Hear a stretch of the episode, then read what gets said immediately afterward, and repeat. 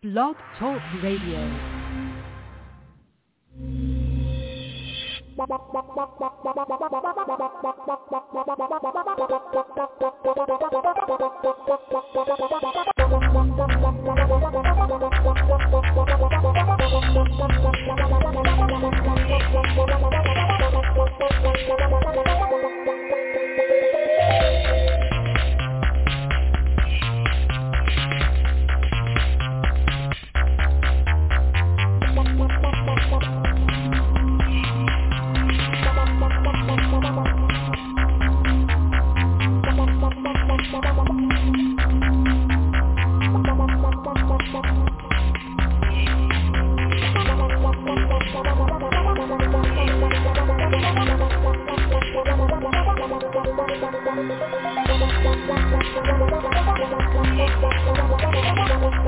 The Madden Voice. Three, two, one, now. Can you dig it? Can you dig it? Can you dig it? Can you dig it? I am back. We are back. Commissioner T, the Madden Voice, the fellas. Hey, your boy was down for the count a week ago. COVID came and smacked me right in my ass. And uh, if you haven't had COVID, you don't want it. I can assure you. And if you have had it, then you know exactly what the fuck I'm talking about. So um, I'm not out of the woods, but I'm much better. And uh, I'm going to try to bring the energy because it's been two weeks and lots, a lot to talk about in NFL. And most importantly, this week is Bears Cowboys week. This was the week that the fellas were supposed to get together and meet up, but um, that is not happening, unfortunately, at least not this weekend. But I know Dr. Train will be giving us some details shortly. He's heading out to AT&T Stadium to watch his Bears play the Cowboys. I'm a little mad right now. I'm a little upset. Brother's a little pissed off because I had just chalked this up as a win. It was just in the win column. Oh, it's just the Lions, whatever. The Bears, whatever. I don't know who the fuck that was last night. I don't know who that team was, but that team got me worried. That other Bears team, I wasn't worried about them. But them motherfuckers that played last night, about 90 miles from where I live, shit. We're going to talk about them and a bunch of other things. We're gonna we're gonna. I didn't really plan an agenda tonight because I didn't feel like it. I'm just be honest with you.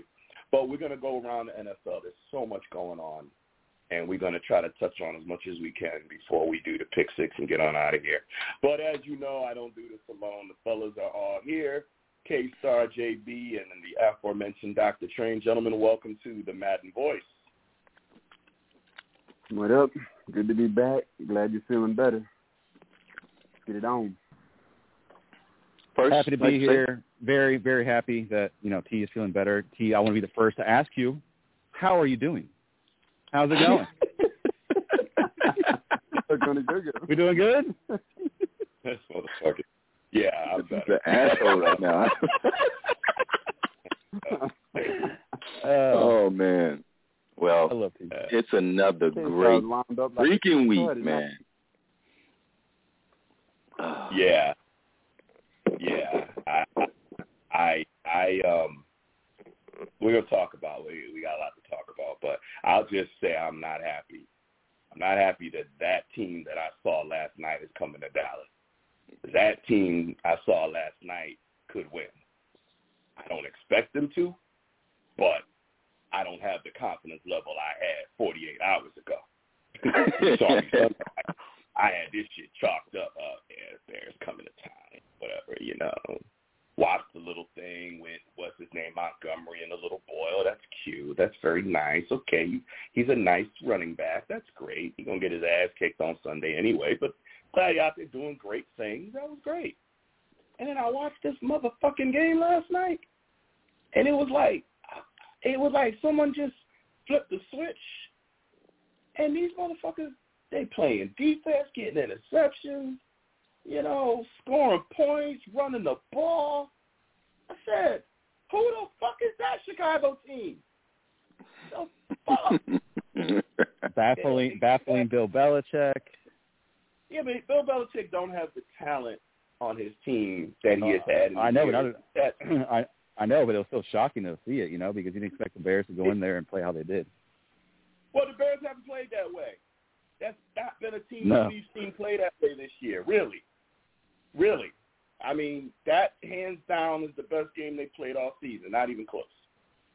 And so that is a team that could give Dallas all they could handle next Sunday. To be totally just to be honest, they could give Dallas a lot. So we're gonna we're gonna get into that. I know you know I, I started off, you know, um, Stephen Covey wrote the book The Seven Habits of Highly Effective People. One of his tips was to start with the end in mind, right? So I'm pretty sure around the end of the show we're gonna spend some time on the Cowboys um, hosting the Bears because Dr. Train's team is going to the game. Me and JB's team. K Star is where he belongs on the outside looking in. Um, we'll talk about it. We'll talk about it. Oh so, man. Uh, so let me let me start with the power rankings because this was actually one of our more consistent power ranking weeks. And when I looked at the power rankings and then I looked around at what other groups were doing, we were in the same discussion as pretty much everybody. Um, we do not have the Bengals anywhere, and the Bengals have actually emerged, which is amazing to me. But um, they have emerged as, in some rankings, a top five team. Um, we don't. Uh, Train had the Giants at number five. He was the only one. Um, and the Giants have certainly also emerged as a as a top five team. And um, I think it's just it's just hard to imagine that that team with Daniel, I'm sorry, um, what's his yeah Daniel Jones. Think of Daniel Mack. Mm-hmm. Daniel Jones is six and one. But them some bitches are six and one. It's, it's unbelievable. Um, but they are. Uh, Train was the only one to give them love. I did not. Jay did not. K Star did not. We all went with the Vikings. Um, but the Giants can't deny their record. But generally speaking, most of the power rankings either had the Eagles or the Bills as the top team in the NFL. And ours reflected the same. Two of us had the Eagles. Coincidentally, me and my brother had the Eagles. Maybe because we lost a week ago, we still feel that that that pain. And Train and K Star had the Bills as number one. And you could make an argument either case. I, I obvious for obvious reasons when a Close. team is undefeated, kind of hard to, you know, yeah, put another team ahead of them. But you can I, make. A I case find it. I find it hilarious that the two guys that would hate the Eagles the most have every reason to hate the Eagles the most. have them as number Oh, one. They beat Breaking us. aside, you know, they, they are. They did. They did beat you. I got it. I just, it's just funny mean- thinking about, you know, the fact that they're they're they're, you know, a rival in your division is. Yeah. Like don't if, feel if, good. I if, if, and they're undefeated. I mean, trust me. I get I get no pleasure in putting the Eagles number one. I get no uh, pleasure saying anything good about the Eagles. But they beat us, and they're and they're undefeated, only undefeated team in the league. I mean, now seven weeks in, that's got to mean something. So um, here are the PMV power rankings. Number five, the Minnesota Vikings. Number four, the Dallas Cowboys. Gotta love it. Number three, the Kansas City Chiefs, who did lose to the Bills at home. Uh, number two, the Buffalo Bills. And number one, the Philadelphia Eagles. So those are the TMV power rankings after seven weeks. Can't really argue it. There's no real debate there. Pretty much, pretty much status quo to what you'll see around the around the NFL power rankings. So there you have it. Um, what I want to do is kind of roll through the divisions a bit and just kind of talk about some of these teams. There's so much going on. And I'll be honest, I really didn't have the energy today to kind of sit down and write out what we were going to talk about and figure out what was the highlights. And so we, we're just going to wing this thing. And we've done that before, and it always works out. Um, so that's what we're going to do. So we're going to start over in the AFC. We'll look at the AFC East, leading Buffalo Bills that we just talked about. The surprising New York Jets, number two. Miami Dolphins with the returning Tua Tagovailoa, number three. And the Patriots, who got beat badly last night, number four. Any thoughts? Anything to say relevant about any of these four teams? Anything anybody would like to mention? Them damn Jets. I don't think anybody saw that coming. Five and two nope. after seven weeks, and then they've nope. got. You know what? Let me say this real quick while while it's on my mind. I know it's probably been already bandied about, but the fact that they lost their star running back Breece Hall, and then quickly replacing with James Robinson, who was I think a runner-up for Rookie of the Year or something like that in Jacksonville. That showed me this is not the Jets of old. These guys are for real, and and they've got the makings to possibly start doing some things. So as a football fan, I tip my cap to them because they didn't sit around and just oh, what was us? What are we going to do to replace the running back that's been producing so well? They went out and find found a running back that is only like 24 years old, I think, doesn't have a whole lot of tread on the tire, was productive in Jacksonville, which we already know in prior years Jacksonville ain't the place to be productive, and and picked him up for I think what's considered a sixth round conditional, could be a fifth round if he gains another 200 plus yards, something like that.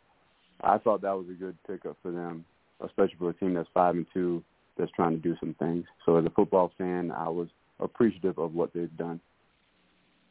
I'll just say, um, I know James Robinson isn't some necessary Pro Bowl back or anything like that, but for the situation, they stole him from the Jaguars. Bingo. The, exactly. the situation, they literally stole them a good running back. And I was just like, damn, that's all they have to give up. Hmm. I ain't saying that, the dude is. It just. But doesn't that raise the question as to? I heard his playing time in Jacksonville had been decreasing each week. I mean, to me, I, I hear I hear the point, but I want to see what he does. then I then I'll I'll I'll pat him on the back if he's out there and he's productive. He goes out to New York and he lays an egg, and then it's like, oh, that's why Jacksonville let him go. Jacksonville he very well could. No. Yeah. What's that? Low risk, high reward. Well, I, I, mean, low depends on how you measure risk. You know, if they're trying to make the playoffs, and they had a guy that was very productive that's now out for the season, um, you know, you, you're trying to replace that production. So let's see what Robinson brings. I'm skeptical, frankly, because I, I mean, we see these things all the time. And how often? I mean, McCaffrey kind of made sense, we'll get to that. But there's there's family history there, right? And and Carolina clearly was having a garage sale, although then they go and um and and and and beat uh, Mansell Tampa Bay. Jack, I mean Jacksonville was all, yeah. They were also trying to feature Travis Etienne, so that that I do know. They wanted, they really wanted to move in that direction.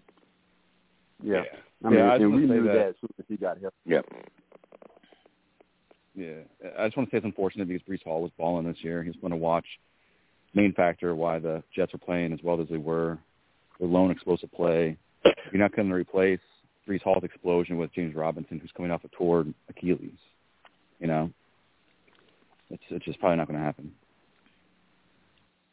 Well, you know, last week after Philly beat Dallas, a friend of mine, Jay knows him as well, Rippy, uh, local guy. He's a huge, huge Philly fan. You know, travels all over the country when he can to go to games, and you know, he's he's a diehard. But he's one of those kind of delusional fans.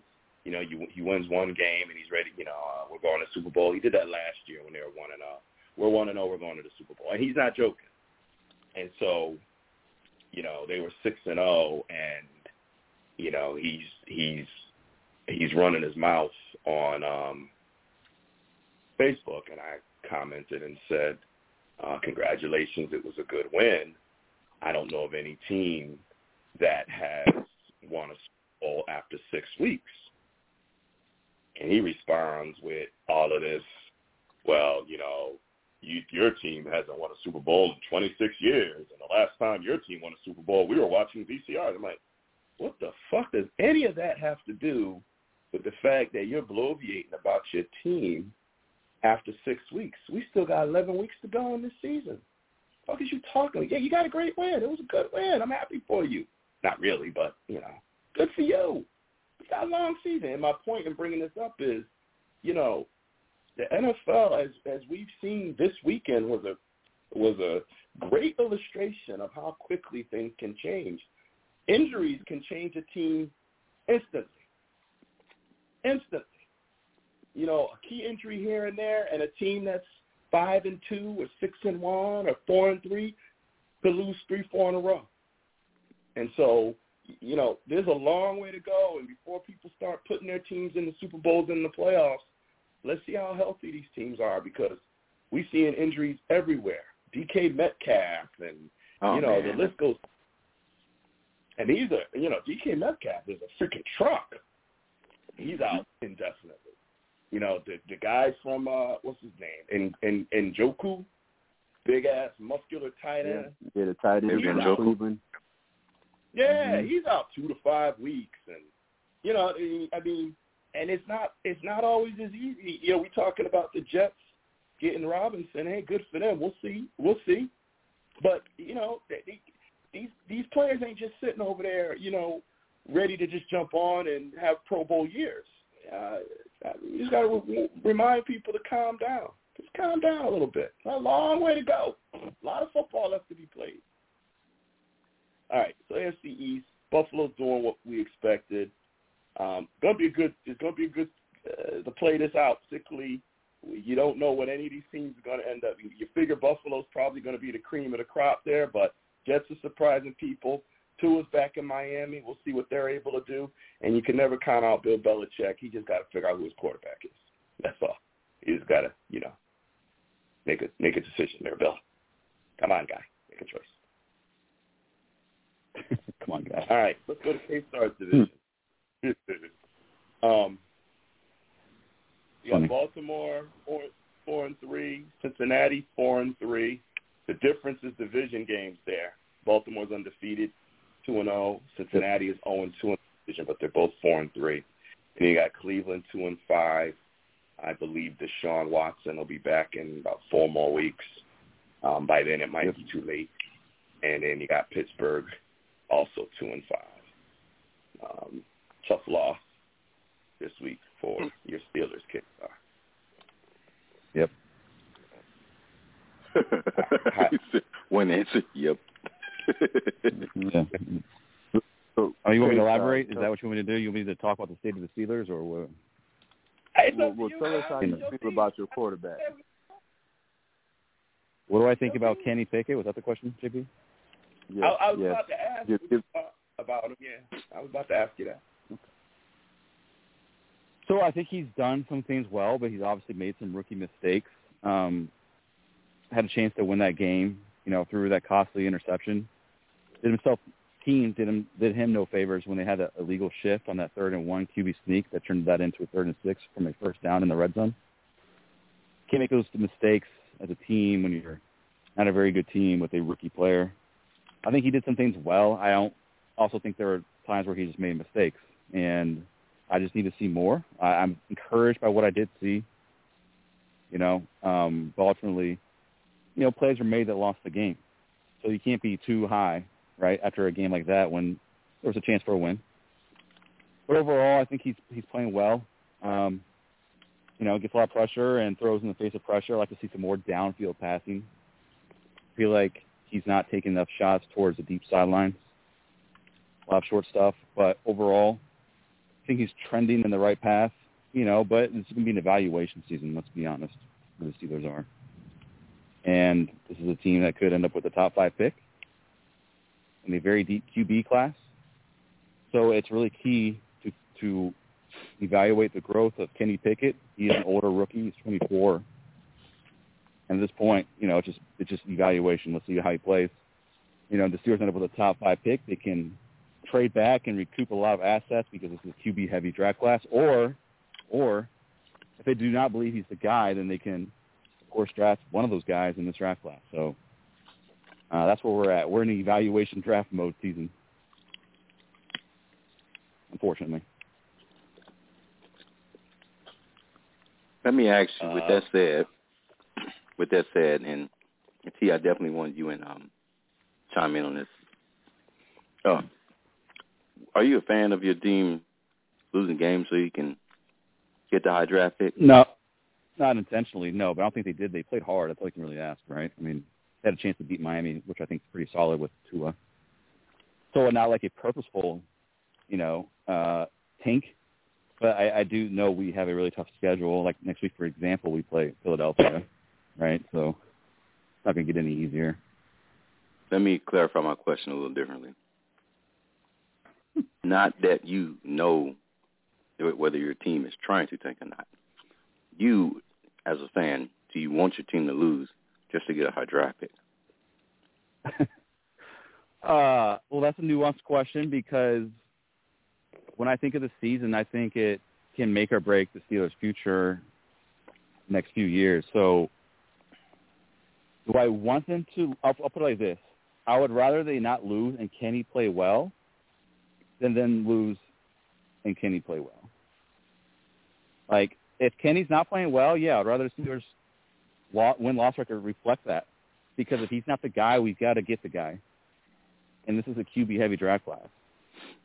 So I, I'm on the fence. I don't know. I really don't know. So TJ, Would you? Would you? Would you? I, I have a very easy answer. Hell fucking no. I I don't buy into that. Never had in the NBA. They trust the process with the Sixers and all that bullshit. I don't, No, you go out in the field, you go to win. I don't give a fuck. yes. I'm not worried about. I never the said draft purposely in tank, October. by the way. Just FYI. But you No. hemmed it hard. Uh, I, you know, you, that should have been a the the, the enough. I don't ever listen. I've gone through. Jay's gone through. You know, K Star, you have not gone through this in a long time. Okay. No. Uh, we we have, I'm scared. I'm, and I'm scared, There's never been ever where I've sat back and been happy that my team lost because of a draft pick. Never. I'm not a give No. a fuck about the draft. So yeah, I, w- not I, I want to clarify. I was not happy when we lost the game Sunday night. I was pissed. I wanted us to win that game. There was not one moment where I was like, yeah, it would be good if we lost. You hemmed in hard. Well, okay, but um, if Kenny plays well, and man, fuck all that. you want to Yeah. win or not? I mean, that's the bottom line. As a fan, want to win or not? as a fan, I'm rooting for him. Yeah, I want to win. Well, I do want to win. I want Kenny to play well. Him to be. I want him to be the guy. Yes. Well, that's the reason why I phrased it the way that I phrased it because it, you don't know whether the, what the team is trying to do. You're not on the team, but as fans, Right. like this shit about wanting your team to lose just so you can get a high No. draft pick that doesn't guarantee shit. We had the second, we had the third pick overall, traded to get the second pick overall, and we still fucked Yeah. up. It doesn't matter to me where you draft, other than when you draft, you get a football player. It's Right. just really just hopefully that that good. simple. Yeah. It's a hundred and something college teams. It's seven rounds of the draft. on top of Seven fucking round, two hundred and fifty plus picks, not including undrafted free agency. There's some guys. There, there's plenty of oh. talent at every oh. level. I just, All of it. Right. I can't stand Well- it. I don't. I, I, there's no way I want to sit and and watch my team play and be like, man, I hope we don't win this game so so we can No, get I higher in the draft. that point. this this No. shit that I'm hearing for for people, you know, Chicago fans. I'm just like, y'all fucking idiots, man. If y'all No. really think No. that matters, you are absolute idiots. This it's twenty, it's fifty plus guys on that team. Motherfuckers, this ain't they trying to lose. So I think a lot of Losing this, though, jobs. I, like, I think a lot. Of, I think a lot of this though is people. All right, so fans they want something to root for, right? They want something to make them feel better, and so I think a lot of it is coping after a loss, where it's like, okay, Bullshit. well, fuck, I wanted to win. Well, I'm just saying the way I think about it because I was rooting as like hell for the Steelers Sunday night, and then I was like, well, fuck. I mean, maybe it wasn't the worst thing, but it's you know because I was trying to find something to make myself feel better about where the Steelers are currently. And so, uh, just speaking for myself, I wonder if that's the case for other people. I think it'd be fucking terrible to go into a game and root against your team. That's not fandom to me. So Losing, there's a reason we're called fans, right? Fanatics. Yeah. Losing is supposed to hurt. Losing is supposed to suck. It's not supposed Does to be suck. a silver line unless it's week one, 2021. You play the defending Super Bowl champions in their stadium, and you go down to the last play of the game and you lose by two points. And even then, I said that's a great win if Dallas continues to play this way and turns it into a good season. And guess what? They went 12 and five, went to the playoffs, lost, but so that was a win I could live with because of who they were playing, the circumstances. I mean, a loss I could live with, and the fact that they turned it into a streak of wins. But I'm not trying to lose ever, ever, and give a fuck about the damn draft. Tom Brady was what sixth round draft pick. Tony Romo Yep. sixth round. Dak Prescott Yep. fourth round. We got guys coming in undrafted. Cooper Rush undrafted playing. Aaron Rodgers like- fell to number 24 in the first round, past 23 other at the teams. draft. I Right, remember and shit, watching Big Ben that. fell to eleven. And, and where did Ben fall to? Was Ben fell Number to? 11. I remember watching. Number 11. Yep. Eleven. Yeah. So I, you know, there's no, there's no, and then we can talk about the Ryan Leafs and the JaMarcus Russells and fuck Baker Mayfield, and you know, we could talk about the first Yeah. round number one picks that just tanked. So Train is a thousand percent on point. There's no guarantees, no matter where you pick, and any fan that sits there and watch their team to lose or is happy their team to lose and starts talking about playing for the draft in October, November, or even December, I don't give a damn if my team is 0 16 and we got one game left. I want to win that last game. Yep. I want to take right. that win and go in the off season and say, well, we won one. Fuck you. We're We didn't go Yep. Right. 'Cause So I want to ask what you 'cause guys thought. Go ahead, JB. I was going to say, um, I remember a point in time when I had waffled between being a Jets fan and a Pats fan and a Giants fan, and feel like, no, you're going to be a fan, you're going to be a fan. So I picked the Cowboys, and I've just been with them ever since. I remember the year it was Tom last year. There was three and thirteen. Jimmy Johnson's first year was one and fifteen. I didn't give a crap about no draft picks, and I'm only what thirteen, twelve, thirteen years old at the time. I care about no damn draft picks. I want to win because when you get talking about draft picks and whatnot, none of that matters. If you have the right GM and the right coaching staff, wherever that player gets selected is where they get selected. Like you said, Brady picked 199. Aaron Rodgers falls to number 24. Um, Russell Wilson, third round, 75th pick overall. You got folks out there, Hall of Famers that weren't first round, second round, third round draft picks. So if you pick the right player and coach him up, don't give a damn about no picks and, and, and tanking to get a, a higher draft. You go out there and you play to win. Ain't that what uh, Herm Edwards say? You play to win the game. That's what that's what we play for. They play to win the game, and as fans, we play. We watch them play to win the game, not watch them tank. Hello? You play to win the game. You don't play to just play it. That's the great thing about sports. You play to win. And I don't care if you don't have any wins. You go play to win. When you start telling me it doesn't matter, then retire. Get out.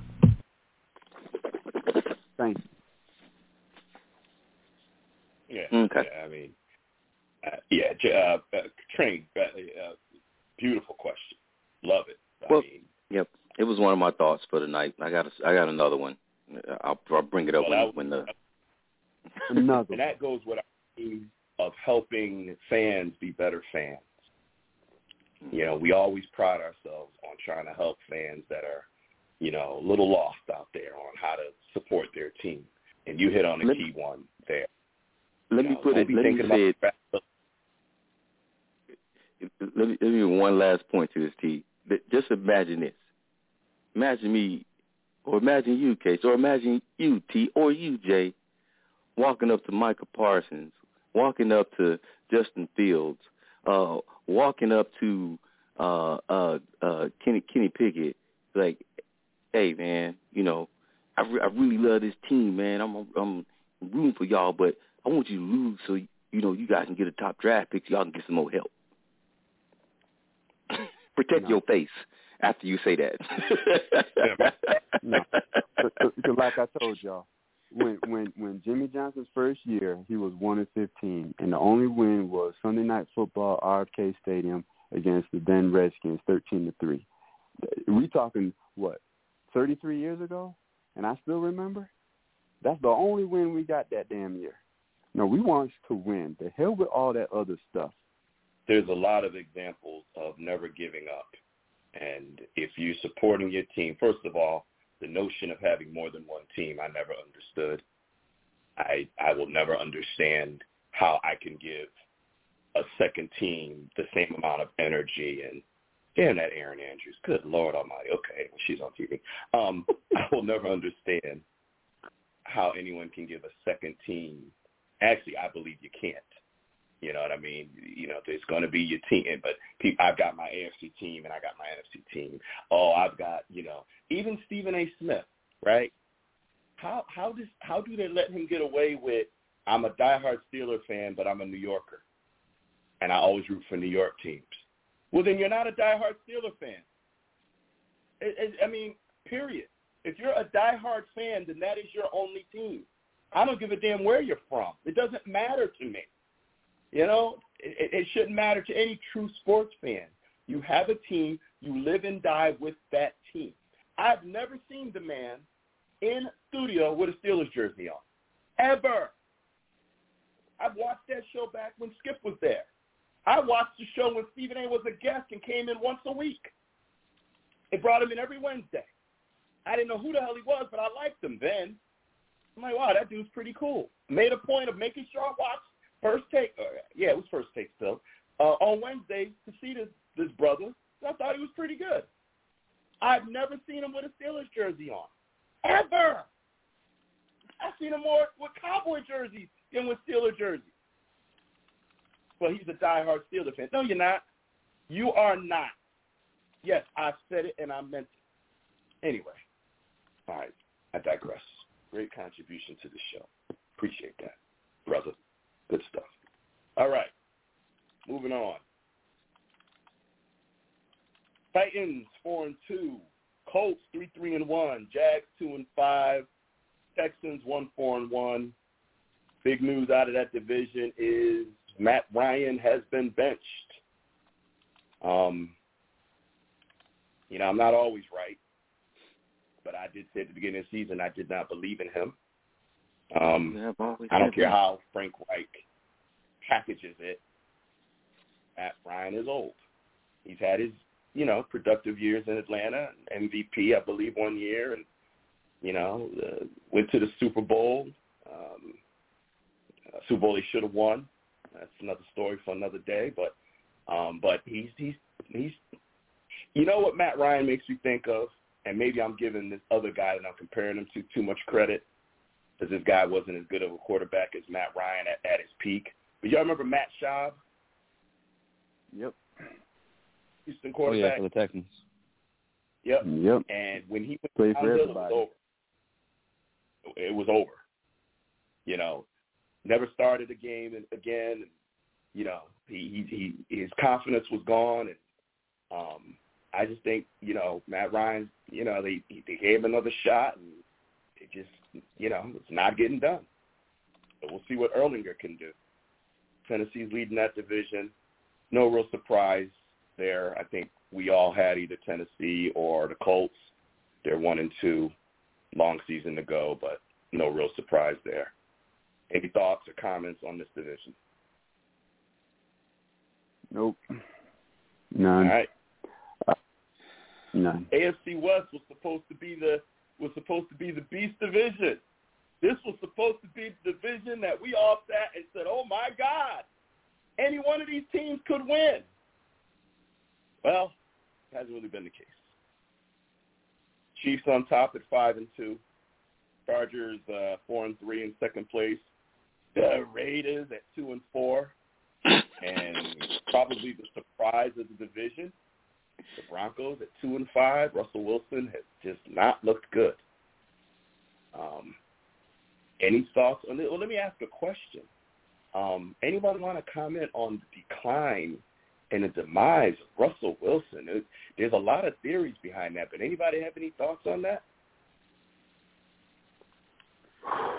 Boy, system quarterback. I'll just here's how I've, I've always at the Russell Wilson situation. I mean, um, and it takes me all the way back to the Super Bowl that they lost. Yes. Um, oh man, that was a turning point for that entire franchise. Yes, sir. They were they were deep. They were still a good team, even after still a competitive team, but it wasn't the same team. That knocked the wind out of their sails for the direction of which they would go. And instead of seeing this complete Seattle team led by the Legion of Boom, it became Seattle led by Russell Wilson. And every year, his stats were nice, but the record was trash. Um, I thought going to the Broncos that there would be that defense factor back again for him, but it's not there. That man was, to me, was good when he had a solid defense behind him and the ability to run the ball. It's not getting that. It's not. Well, let me say this. The things that have come out since he left Seattle have very been very surprising to me. His um, really dysfunctional relationship with Pete Carroll. I'm wondering how much Pete Carroll protected him when he, you know, when they were on the same team. Um, hearing the things that Richard Sherman and Marshawn Lynch have said about him, including recently talking about, you know, we can't we can't even call him right now. We actually have to call yeah. his manager and set up a time to talk to him. Are you fucking serious right now? I mean, I mean, just uh, let's just let's just think about that for a minute, okay? This is Russell Wilson. This isn't Tom Brady. My God. Right, the goat. Okay, this isn't Michael Jordan. You know, billionaire goat. Right. it's Russell Wilson. This is a guy. Depending on who you who you, a lot of people already had him in the Hall of Fame. I was not one of them, but I thought he was on his way. Now I'm not so sure because he's not playing well now. So who the hell knows? But a lot of people had him on the way into the Hall of Fame. But, you know, here's a guy who won a Super Bowl, lost the Super Bowl, right? Played well. But, you know, he's not even the most famous person in his own house. okay? And I can't, we were in the trenches together, right? We battled together. Brothers on the field on the same team for years. I can't pick up a phone and just call you see how you're doing, check on the wife and the kids. Hey, wish you the best in, in Denver. I have to go to your manager to call you? Now, what does that mean? If that's how it is now and they're coming out and telling us that, what does that mean for their relationship they had when they were playing together? And we talk about, we everybody knows the whole, you know, should have ran it but passed it and that whole thing and you know, everybody knows that whole story, so I won't regurgitate that, right? And I think Train is spot on. That team was never the same after that. But it goes so it seems to me it seems to go a lot deeper. And I would have blamed Pete Carroll. I'm not blaming Pete Carroll no more. I'm thinking, yeah, a lot of this dysfunction might have been Russell Wilson, based on what mm. Richard Sherman and Marshawn Lynch are saying. And we know Beast Mode ain't got, you know, he ain't got he ain't got no horse in the race. He gonna call it like it is. And Richard Sherman's one of the smartest brothers you'll ever meet. That's a smart brother. These guys are coming out and laying it on him.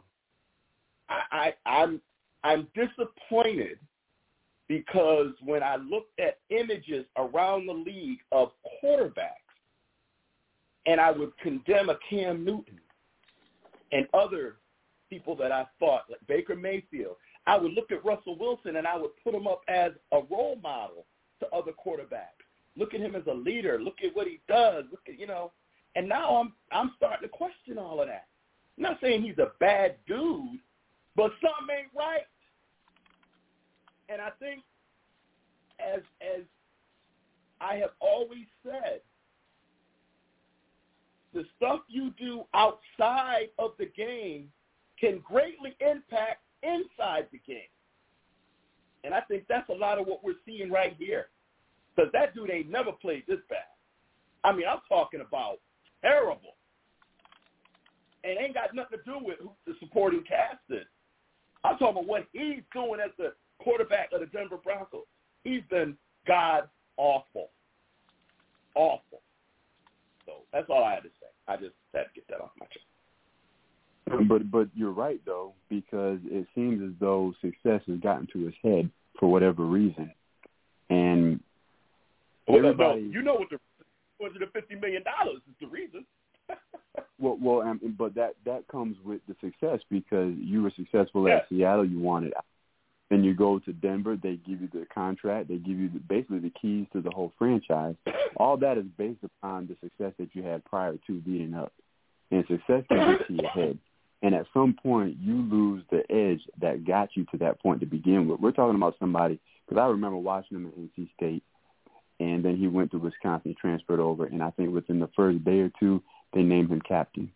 And he did nothing but just win, win, win. Whatever edge that you had going from NC State to Wisconsin, then going to the pros as instead of being in the first round, which you thought you was going in the second round, you went in the third round. We always talk about Tom Brady. He's got the edge because he was 199 in the in the sixth round of, of I think what the 2000 draft. He continues to play with an edge to this day because of that. Whatever edge that Russell Wilson had doesn't seem to be there anymore. It could be because of Ciara. It could be because of the success. It could be because of the contract, whatever the case may be. He's not playing with that same kind of edge. He needs to find that if it's not too uh, late to to go ahead and capture it, because he's not the same person that we saw in Seattle, not even close. Yeah, and if I have to hear one more "Go Broncos" from him, I'm gonna throw up myself. Oh, Lord. That's right. Yeah, there it is. yeah. The fuck. But one, one, one more thing that y'all probably remember. He was talking about his hamstring injury, and and he doesn't know how he heals up so fast. It must be the Wolverine blood or something like that. Come on now, your team sucks. You're playing like crap, and you want to talk about some damn Wolverine blood? Man, you miss me with that stuff. He he he looks like, and then we're gonna move on, but he looks like the epitome of someone who got paid and kind of doesn't give a fuck. That's Bingo. what he looks like right now. Got paid. I got my guaranteed money. You know, I'm not going to short the team. I'm going to go out there and play hard, you know, but I'm good. You know, I got all the money I could ever spend and my kids could ever spend and their kids could ever spend. You know, I'm date I'm dating this hot Hollywood woman and hey, even if she leaves me, shit, I'll get somebody I got I got, you know, three, four hundred million dollars myself. I'm good. That's how he looks right now. I got paid. I'm good. Disappointing. All right, let's move on. NFC East. Hey T, hey T. Before next week, you asked me if I'm going to be uh, on time for the show. I, I'm actually going to direct you to my manager first, um, and then they can link us up. So I'm going to direct you to my manager first. Then they can they Oh, can link okay, us all right. up Yeah. because I'm feeling a little dangerous, baby. Okay, you're gonna you're gonna direct me to to your to your manager. Okay. Yes. All right. Yes. That's, Yeah. that's dangerous. Uh, Right. Uh, well, it, it, yeah. Blow it out your ass. no, but in all honesty, Hey. that story is insane, right? Hearing Marshawn In other words, Lynch. you talk to Madison. hearing Marshawn Lynch talk about that was just fucking crazy. I was like, I couldn't believe what I was hearing. we really won't spend a lot of time here because we talk about the Cowboys a lot anyway. Um, we know, this, you know, the Giants are the surprise of the division. The Commanders got a, a pissed me off win over Green Bay. Um, we will talk about Green Bay in a minute. Um, you know, Cowboys looking solid, solid defense. Giants got Saquon. If Saquon stays healthy, that team will be relevant. It's really that simple to me. Defense isn't playing bad. Daniel Jones is doing Daniel Jones like things. You know, he's not he's not great, but he's doing just enough for them to win. That team is Saquon. Saquon is just a monster. He's back to the old Saquon, and he he he he like he like saying to the league, y'all must have forgot Jonathan Taylor and Derrick Henry and all these. Uh, y'all forgot who the man is. That dude is a beast. He is a beast. Um, and then the Eagles. I mean, what can we say? Undefeated. So uh, it's going to be very interesting down the stretch to watch these teams play each other and you know um, and, and see how uh, can we get three teams out of the NFC East to go the NFC that was the least now the beast. Can we get three teams to come out of there and go to the playoffs? Um, long way to go, but um, right now the best division in football, the best records in football. We'll see what happens. So, but like I said, we talk about them a lot. We're going to talk about the Cowboys and the Bears in a little bit, so we'll move on from that division. Um, let's get to my surprise division, Train's division, and I'm curious Train's thoughts on this. Um, Vikings at five and one is not a shocker. Vikings generally have had good teams over the years, um, so that's not really a shocker. Um, Bears at three and four. Well, they played well last night, so let's see if they can turn it around and get their season on track. Lions at one and five is not a shocker. okay, um, the shocker is the three and four Packers, and they just lost to a team that, you know, no one gave them, a, you know, the, the Commanders a chance to win that game, including myself. And Aaron Rodgers has looked mortal there's no Davante Adams. Is that it? Um, is it the O line because he is under duress? Is you know what's going on? But I'm curious. I know first of all, Train probably happy as hell because he can't stand the Packers. But I'm curious, Train, thoughts on your division and thoughts also on your rival, the Packers, and and the decline. I guess what I where, where I want you to go is because there's a lot of talk about it being over for Green Bay already, and we know it's kind of early to say that, but what do you think?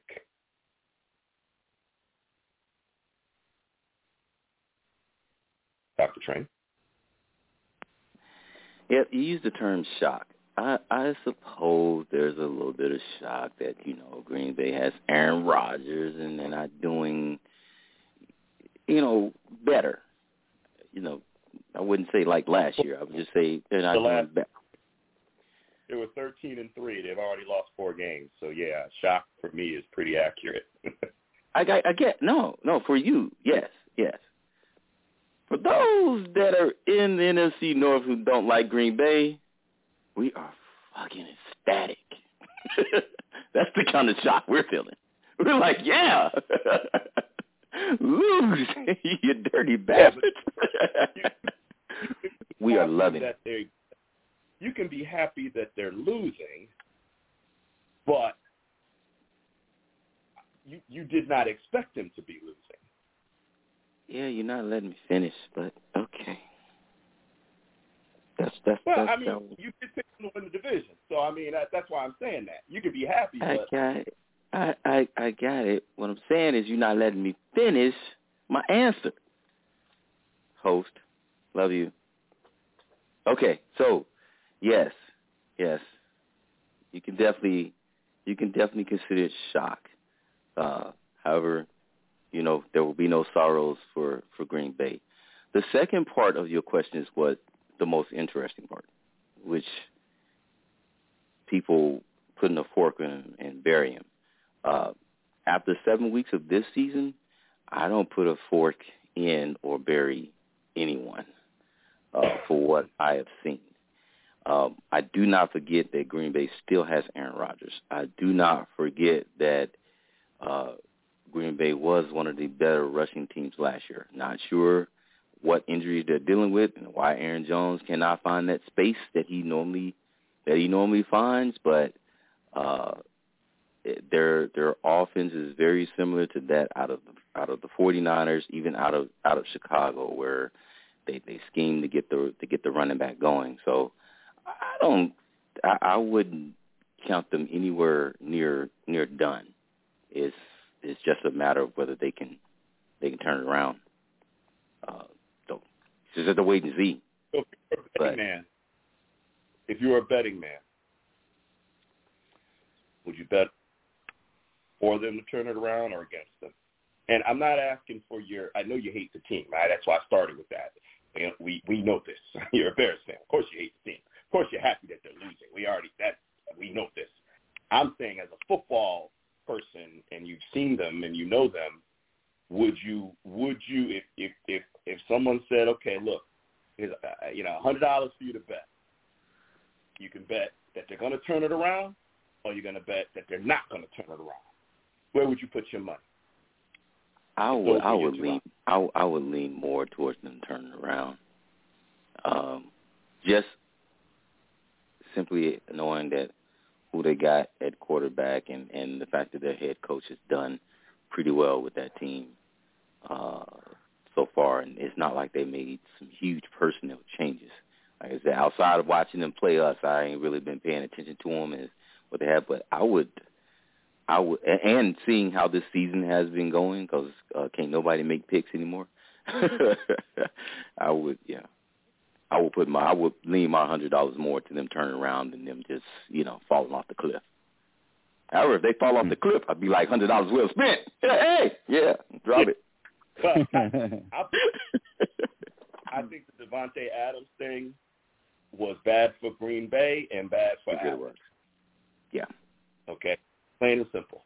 And unless they sign like Odell Beckham Jr. or I don't know who else might be floating around out there that they could bring in, them wide receivers, including Lazarus, whatever the hell his name is, these guys are terrible. They're not very good. And you know, he had a top wide receiver on his team the last couple of years that he went 13 and three. Davante's top two, top three, maybe top one, depending on who you ask. But the dude can ball. That brother gone. And you know, you know, Patrick Mahomes lost Tyreek Hill, but he still got Kelce. He still got Mecole Hardman. You know, brought in Juju Smith-Schuster, who looking pretty good. Finally, we've been waiting on Schuster to Yep. fucking break out. Finally, he's starting to look like what we thought he would be when he was with Pittsburgh. But Aaron Rodgers ain't got shit over there. Honestly, I, I watched the game because I was I sat there and said, "Oh man, it's it's gonna be fun. I, I'm gonna enjoy this. What football new damn Commanders? The fuck kind of name is Commanders anyway?" I was excited. I'm like, started off good, and then uh, you know they couldn't close the deal. I was like, "What the fuck?" Green Bay's in trouble. Before the season, I liked Minnesota, and it had more to do with Green Bay. You know, they lost. We know we, their receiving corps is bad. Let's call it like it is. Aaron Rodgers was saying earlier that, you know, on their passing plays, he feels like there are 20% of mistakes being on the field, and he want, he's talking about those players making those mistakes and be rotated off the field. So he's also, you know, talking complaining about the offense. He's not comfortable, and when Davante Adams was his security blanket, he doesn't have that now. And I mean, they're really easy to defend because of it, and their defense gets torn up against the run because they're having to play a lot more plays than they've used to because Green Bay can't convert drives. So I mean, I don't see how they get this fixed because I think it's more of a personnel issue, personally. Yeah, I think I I can't think say- Davante covered up a lot of warts, but uh, at the same token, Bakhtiari's been out the whole year. So when he your offensive last line, and, well, there there goes the continuity. I mean, then then that means more even on the and we won with a backup. know, say And it's Aaron Rodgers. and, I ain't giving him no breaks. yeah, and and that's why I go back-to-back back to what you're And, and that's what I'm saying with with Adams being gone because that's the missing piece from last year to this year. And the other thing is too during the off season, the OTAs, he didn't feel the need to establish any continuity with these new guys. I don't know how y'all feel about it. I didn't really like that look because you know that you've got a new receiving corps. You don't have your main guy; he's not there. Just because you've been there and you've gone through the paces, They need to go now experience how you go about your business. And I don't think you do that in the first uh, regular season game of the year, and then you tr- start to figure it out from there. Develop that chemistry during the off season, and it didn't sound like that was taking place. Because these guys suck. I mean, you know, these receivers are terrible. Watch the game. I watched it. These guys are terrible. No separation, dropping balls. You know, if the guys are terrible. I don't even. I, I I'm sitting there like, is there anybody he can rely on? Only one that looked like he could still play a little bit is Randall Cobb if he could stay healthy. The rest of these guys are terrible. And I don't know, honestly, I don't know if it was enough preseason time, training camp time to get the chemistry you need with these guys. They need to go get a wide receiver. They need to go get him somebody because he ain't got he ain't got nothing to work with. Plain and simple, he ain't got nothing to work with. Receivers are terrible.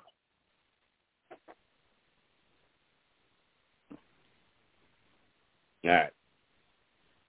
And I certainly ain't giving him no break over the left tackle. You know, I mean, left tackles have been out. Man, you you Aaron Rodgers, you mobile, move around, get out of the pocket, do what you got to do. I ain't I ain't hearing that one. But I will say the receivers are terrible. But let's see what the let's see what the Bears can do. Bears got the Cowboys coming up. Let's go. Let's let's see what the Bears can do. And you know, to honor something that happened 16 years ago. We just uh, we, the Bears are what we thought they were. what, they're what we thought they were. We played them in preseason. Who the hell takes a third game in a preseason like it's bullshit? Bullshit. We played them in the third game. Everybody played three quarters. The Bears are who we thought they were. That's why we took the damn field. Now, if you want to crown them, then crown their ass. But they are who we thought they were. And we let them off the hook. Hey, Belichick was a lot more calm after his loss. What's that? I said Belichick was a lot more calm out his, after his loss. Yeah. yeah. Ah, Belichick. Yeah. Most boring. You know what gets me about Belichick is he he he learned from Bill Parcells, and their press conferences couldn't be any more different. It, total different ends of the universe with press conferences. You know, Parcells to me had the most entertaining press conferences in the history of NFL press conferences. And Belichick is just, I think he prides himself on just telling you nothing. Well, that's what you want to report, but that's not what happened. Okay, Bill. All right. We need to get you know, sound bites. What's that? You need to get some Parcells sound bites. Yeah, I should try to find some because man, he he had the best. I I would love. I never missed a press conference. I would set my I would set my alarm to catch him. They they when he was coaching with Dallas, it would be on about one o'clock every day live on on DallasCowboys.com. And man, his press conferences were classic. Um, anyway, um, two more divisions to go. Um, surprisingly, the Bucs are in first place. Falcons are tied for first um, at three and four record wise, and you got the Panthers who had a surprise win against the Bucs and the Saints. Uh, all four of these teams are under 500, but the Bucs are in first place. Um, anybody have any thoughts on any of these teams? Uh, mainly, you know, I, I believe it was K-Star at the beginning of the season who said to me, don't do it. Do not predict the decline of Tom Brady. Every time you do it, you're wrong. Don't do it. That's what he said. I'm just curious, K-Star, what you think now? Well, you've been doing it for nine years. Um, you know what the fuck you know, I do with what I asked? Hey, you like to change subject. I, I, I said, you said not to do it at the beginning of the season. I'm asking what you think now. Nine years ain't got nothing to do with the beginning of the season. What you think now? Do you think he's declined or not? I don't think so. When I watched him, I mean, you look at last week, and goddamn, the first play, he threw a perfect ball to Mike Evans. It should have gone for like a 70-yard touchdown, and it just fell off his hands like an easy walking tutty. Um, I don't know, man. When he played the Steelers, he looked pretty good. I mean, he didn't have a great game, but he was making these really good throws. His offensive line really stinks. I, I think it more has to do with the team declining around him than him himself. He seems like he's he can still throw the ball really well, to me. But you know, you can't deny that. When, did you watch the whole game, or did you huh? just watch? Did you watch the whole well, game? Steelers game, I did. I only watched. I watched all the Steelers game when he played us last week, but I only caught parts of the Carolina game. So you didn't see the whole game. You did? No, I didn't. No, I'm asking. No, I didn't. I, said I only caught parts of the Carolina game. Okay. So there was It's a possible, street ball but, play. you know. There was a street ball legend uh, out of New York. His name was Skip to My Lou. Okay, bad ball player. Yep, bad ball player. Um, you can still go on YouTube and watch him. And he did YouTube, or not YouTube, um, AND1, the AND1 videos when they came out. He was on those. Bad street ball player. His name was Skip to My Lou. That's what Brady looked like most of the time. Yeah, he made that nice pass that Evans dropped. Don't know why or how Evans could have dropped that, but he did. And it, you know, there there are passes that he makes that look like Tom Brady, but there are far too many that just I don't even. Again, you know, kind of like a Russell Wilson kind of thing. What doing Tom? And it's surprising because it is Tom. So you don't expect to see it. Know, every quarterback has a bad play or a couple of, but there's too many of them now. There's too many. There, there, there is now serious reason to believe that part of the problem is he's 45 years old, and nobody wants to say it because Max Kellerman predicted, you know, how many years ago that he was going to fall off the cliff and all of that, and guy came back and won a Super Bowl and won an MVP, and you know, and Commissioner T came and said he's done several times, and he came back, and so no one wants to go out and be that person to say that he's declined, and then he comes back and he throws for 375 yards and four touchdowns and no interceptions, and it's like, oh, we were wrong again. But based on seven games, the entire body of work, he looks a mess. He does not look like the guy who, you know, just went to, you know, uh, Super Bowl, won a Super Bowl, you know, all the things he's done in Tampa. He looks a mess. Let me just say this. And I don't think there's anyone on this phone who will not understand or on this call or even listening who will not understand what I'm about to say. His personal life is playing out in front of everybody. Mm. The man is married to a supermodel. Okay? Um, supermodel who's worth half a billion dollars. And it is pretty clear that his decision to go back and play again has disrupted his household, created issues, to the point where there's rumors that they both have secured a divorce, a divorce attorney. He missed 11 days back before the season started. He went to Bob Kraft's wedding a couple of weeks ago. Things that we're not used to seeing from Tom Brady. There is definitely something going on in his personal life with his wife. And that's none of our business. But as a man, when you're going through that kind of stuff, there is no way for you to be the same person you are when you're trying to be productive. I don't care if you're a pro mm-hmm. football player or you're a freaking teller at a bank. That shit wears on you. And now imagine the four of us going through things and having to figure out how to live our life. And we've all been there, going through heartache. Put yourself as the greatest of all time with all of that pressure on you. And your security blanket, Gronkowski, isn't there. And your Hall of Famer um, that you called and said, come and join me in Tampa, Julio Jones, has been hurt. And there's no Edelman. There's no Amendola. There's no shifty, you know, slot receiver, dependable shifty. They got a guy, but he ain't he ain't he ain't nothing to speak of. Right? So I'm gonna say he ain't who we know. I'm not so sure that I'm that I'm gonna blame it just solely on being physical. I think that personal stuff is weighing on him like a son of a bitch. And I don't give a damn who you are, how good you are. how much money you make or are worth. Especially men. When your heart is broken, that shit fuck with you. And I'm telling you right Yep. now, that's fucking with him. And that's a large part of why we're seeing what we're seeing. He's not going to say that Hmm. because he's a professional. T. What? So I think you're right because when I when I when you ask me the question, I think he's declining.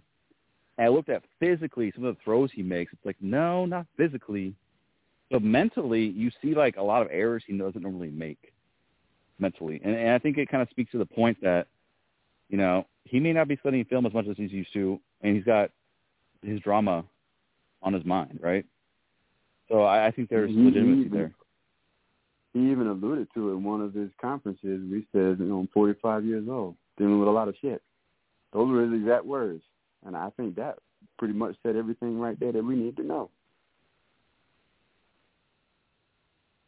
Yeah. And I feel for him on that level. I do. I feel for him. Yep. You know, I, I don't know all the details. I don't know. And, you know, sometimes there isn't a right or wrong. Sometimes it just is what it is. You know, he wanted to play football. Maybe she was done. You know, dude, 22 years, time for you to come home and be with the family. He said, okay. And six weeks later, ah, I ain't done. And now he's battling. He's trying to be productive. And, he, you know, and I, I hope, I hope they figure it out. And I hope they stay together. And I hope, you know, this isn't the end of there because at the end of the day, you know, as important as football is and as, as you know, as much money as football has done for him, he's got a three hundred and seventy five million dollar contract with Fox waiting. Um, which I can't imagine Tom Brady in the booth. It just seems beneath him, honestly, if you ask me. It does. Okay. It Just- does. Greatest of all time. Like it's like you picture Michael Jordan in a booth in an NBA booth calling a game right? Just doesn't. You know, I, the money. Hey, I get it. That's a lot of money, but I don't know. I just feel like he should. Did, you know, I don't know. I, I don't get that, but hey, whatever. That's that's that's him. I just hope that they're able to figure this out, regardless of what happens with Tampa Bay. I could give a damn about that. I hope him and his wife are able to figure it out because at the end of the day, that's what's most important. So, in the unlikely event that Tom Brady hears any of this, we're praying for you, Tom. We're pulling for you, you and, and Gisele. We really are. Mm-hmm. All right. Rising Seattle Seahawks, four and three with Geno Smith. Woo! Rams at three and three. 49ers at three and four. That game is I'm I'm looking at that game. Kansas City put a hurting on them, and uh the Cardinals, Kyler Murray, also three and four. Any thoughts on this division?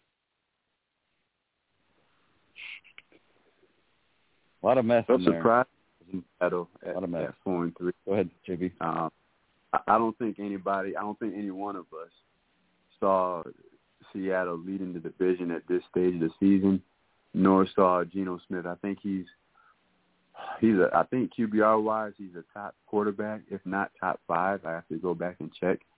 I don't think any one of us saw that. So I think that's that's my biggest surprise there. Um, the the amount of success that they're having thus far.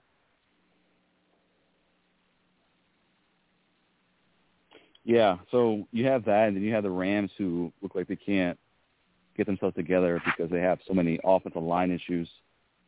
They don't really have a number two receiver. Allen Robinson has not panned out for them. Um, teams are, you know, really only having to worry about Cooper Kupp. So offensively, they're a shell themselves. Defensively, they're not as good, losing Von Miller. I think the nine. I think personally, I mean, it's between the Niners and the Seahawks because I think the Niners can revive themselves partially with that trade that they made, you know, and and they have a strong defense despite what Kansas City did. You know, this is Patrick Mahomes being Patrick Mahomes, but I think it's between Seattle and San Fran. I do think Geno continues to play well. What really impressed me about him was, you know, he continued to play well even when DK Metcalf got hurt Los Angeles versus the Chargers. So uh, I think they'll continue to play well, and uh, I think it's between them and San Francisco in terms of who figures this out and wins that division. You know, what's funny is we all picked the Rams to win that division. Just saying. Man, you still can. Still can. Yeah, no. Man, it's still wide open. Yes, that's what I Yeah. love. Yeah, it is. It's, it's wide open, and they're going to beat each. That that's probably one where they're going to beat each other up like they used to do with the NFC East. So. And, and reports are coming out that Odell is going to re-sign with the Rams. We'll, we'll see if that comes to fruition or not, and see how much of an impact that is. I think injuries, and I think Stafford's uh, lack of being healthy at the start of the season, and also some of his some of his decision making, plus with with Cam Akers too, not being the the running back they thought he was going to be. Now he's on the trading block. I think that has a lot to do with the um, the lack of success that we thought they were going to have so far opening up the season. Well, you know, if Beckham is going to sign, I know he's not ready yet, but you know, by the time he's ready to play, it might be too late. you know, you know, coming yeah. back, you know, to Thanksgiving, talking about coming back in December, signing with somebody. Shoot, you know, and that could affect who he decides to sign with. If the Rams are out of it by then, what's the point? You know, at that point, right. you want to go play with a contender. So uh, it'd be interesting. All right, that was our journey around the NFL. Well done. Uh, Train, are you prepared? Are you ready for pick pick pick six? I suppose. yeah, okay. man. I'm always ready. Okay. Okay. Let's um get some energy around this pick six, gentlemen. Please. Energy. Train Yeah, man. Yeah, man. It's the pick six. Calm down. We got your energy, bro. Shit. We were ready last week, but we're glad to have you back, T. You know what I'm saying? You know, absolutely. I, I had COVID for crying out loud. Y'all Listen, man, take it. Take the hard time. It's okay. We gonna get the bust your balls off them. We gonna bust them tonight, bro. We busting them tonight. Yeah, we're busting them. We're, we're busting everywhere. you would have been making fun of me. So fuck. hey man, it's our love language. We're saying we miss you. Yeah, Plus, I'm a little upset that I'm not gonna be able to see you guys this weekend. But that's a whole nother story. Bro, you understand. oh man, train, you don't understand. what I missed? Uh, no, I was saying, uh, uh, in, in in addition to busting, in addition to the reason for busting your balls is that uh, I ain't gonna be able to get get a chance to see you guys this weekend. You know what I'm saying? That's uh, you know. Uh, yeah. Well, Stephen A. Smith is famous for saying that's a story for another day. So it. All right, week seven, pick six results. Week eight, pick six teams coming. So, um, this week, uh, everybody did decent except for K Star. I don't know. Uh, Let's threw his football acumen away for a whole week. That's okay. Sometimes it happens. Mm. Maybe it's back. Um, some surprising, uh, definitely some surprising wins, but none inside of this really pick six. So, ah, coming up tied for first from week seven was both the brothers at four and two. Hold on a second, both the brothers at four and two. Um, I came in second at three and three, and K Star up the rear with two and four. Yeah, man. Yeah. With that, with that, the overall results, we have a new number one. Our very own Commissioner T has slid into the top spot by one win at it's 26 and 16. uh, you know, fuck COVID. Okay, that's what we do. Yeah. Yeah. I gotta talk. So we got. I'll be back down to third place. So I gotta, you know.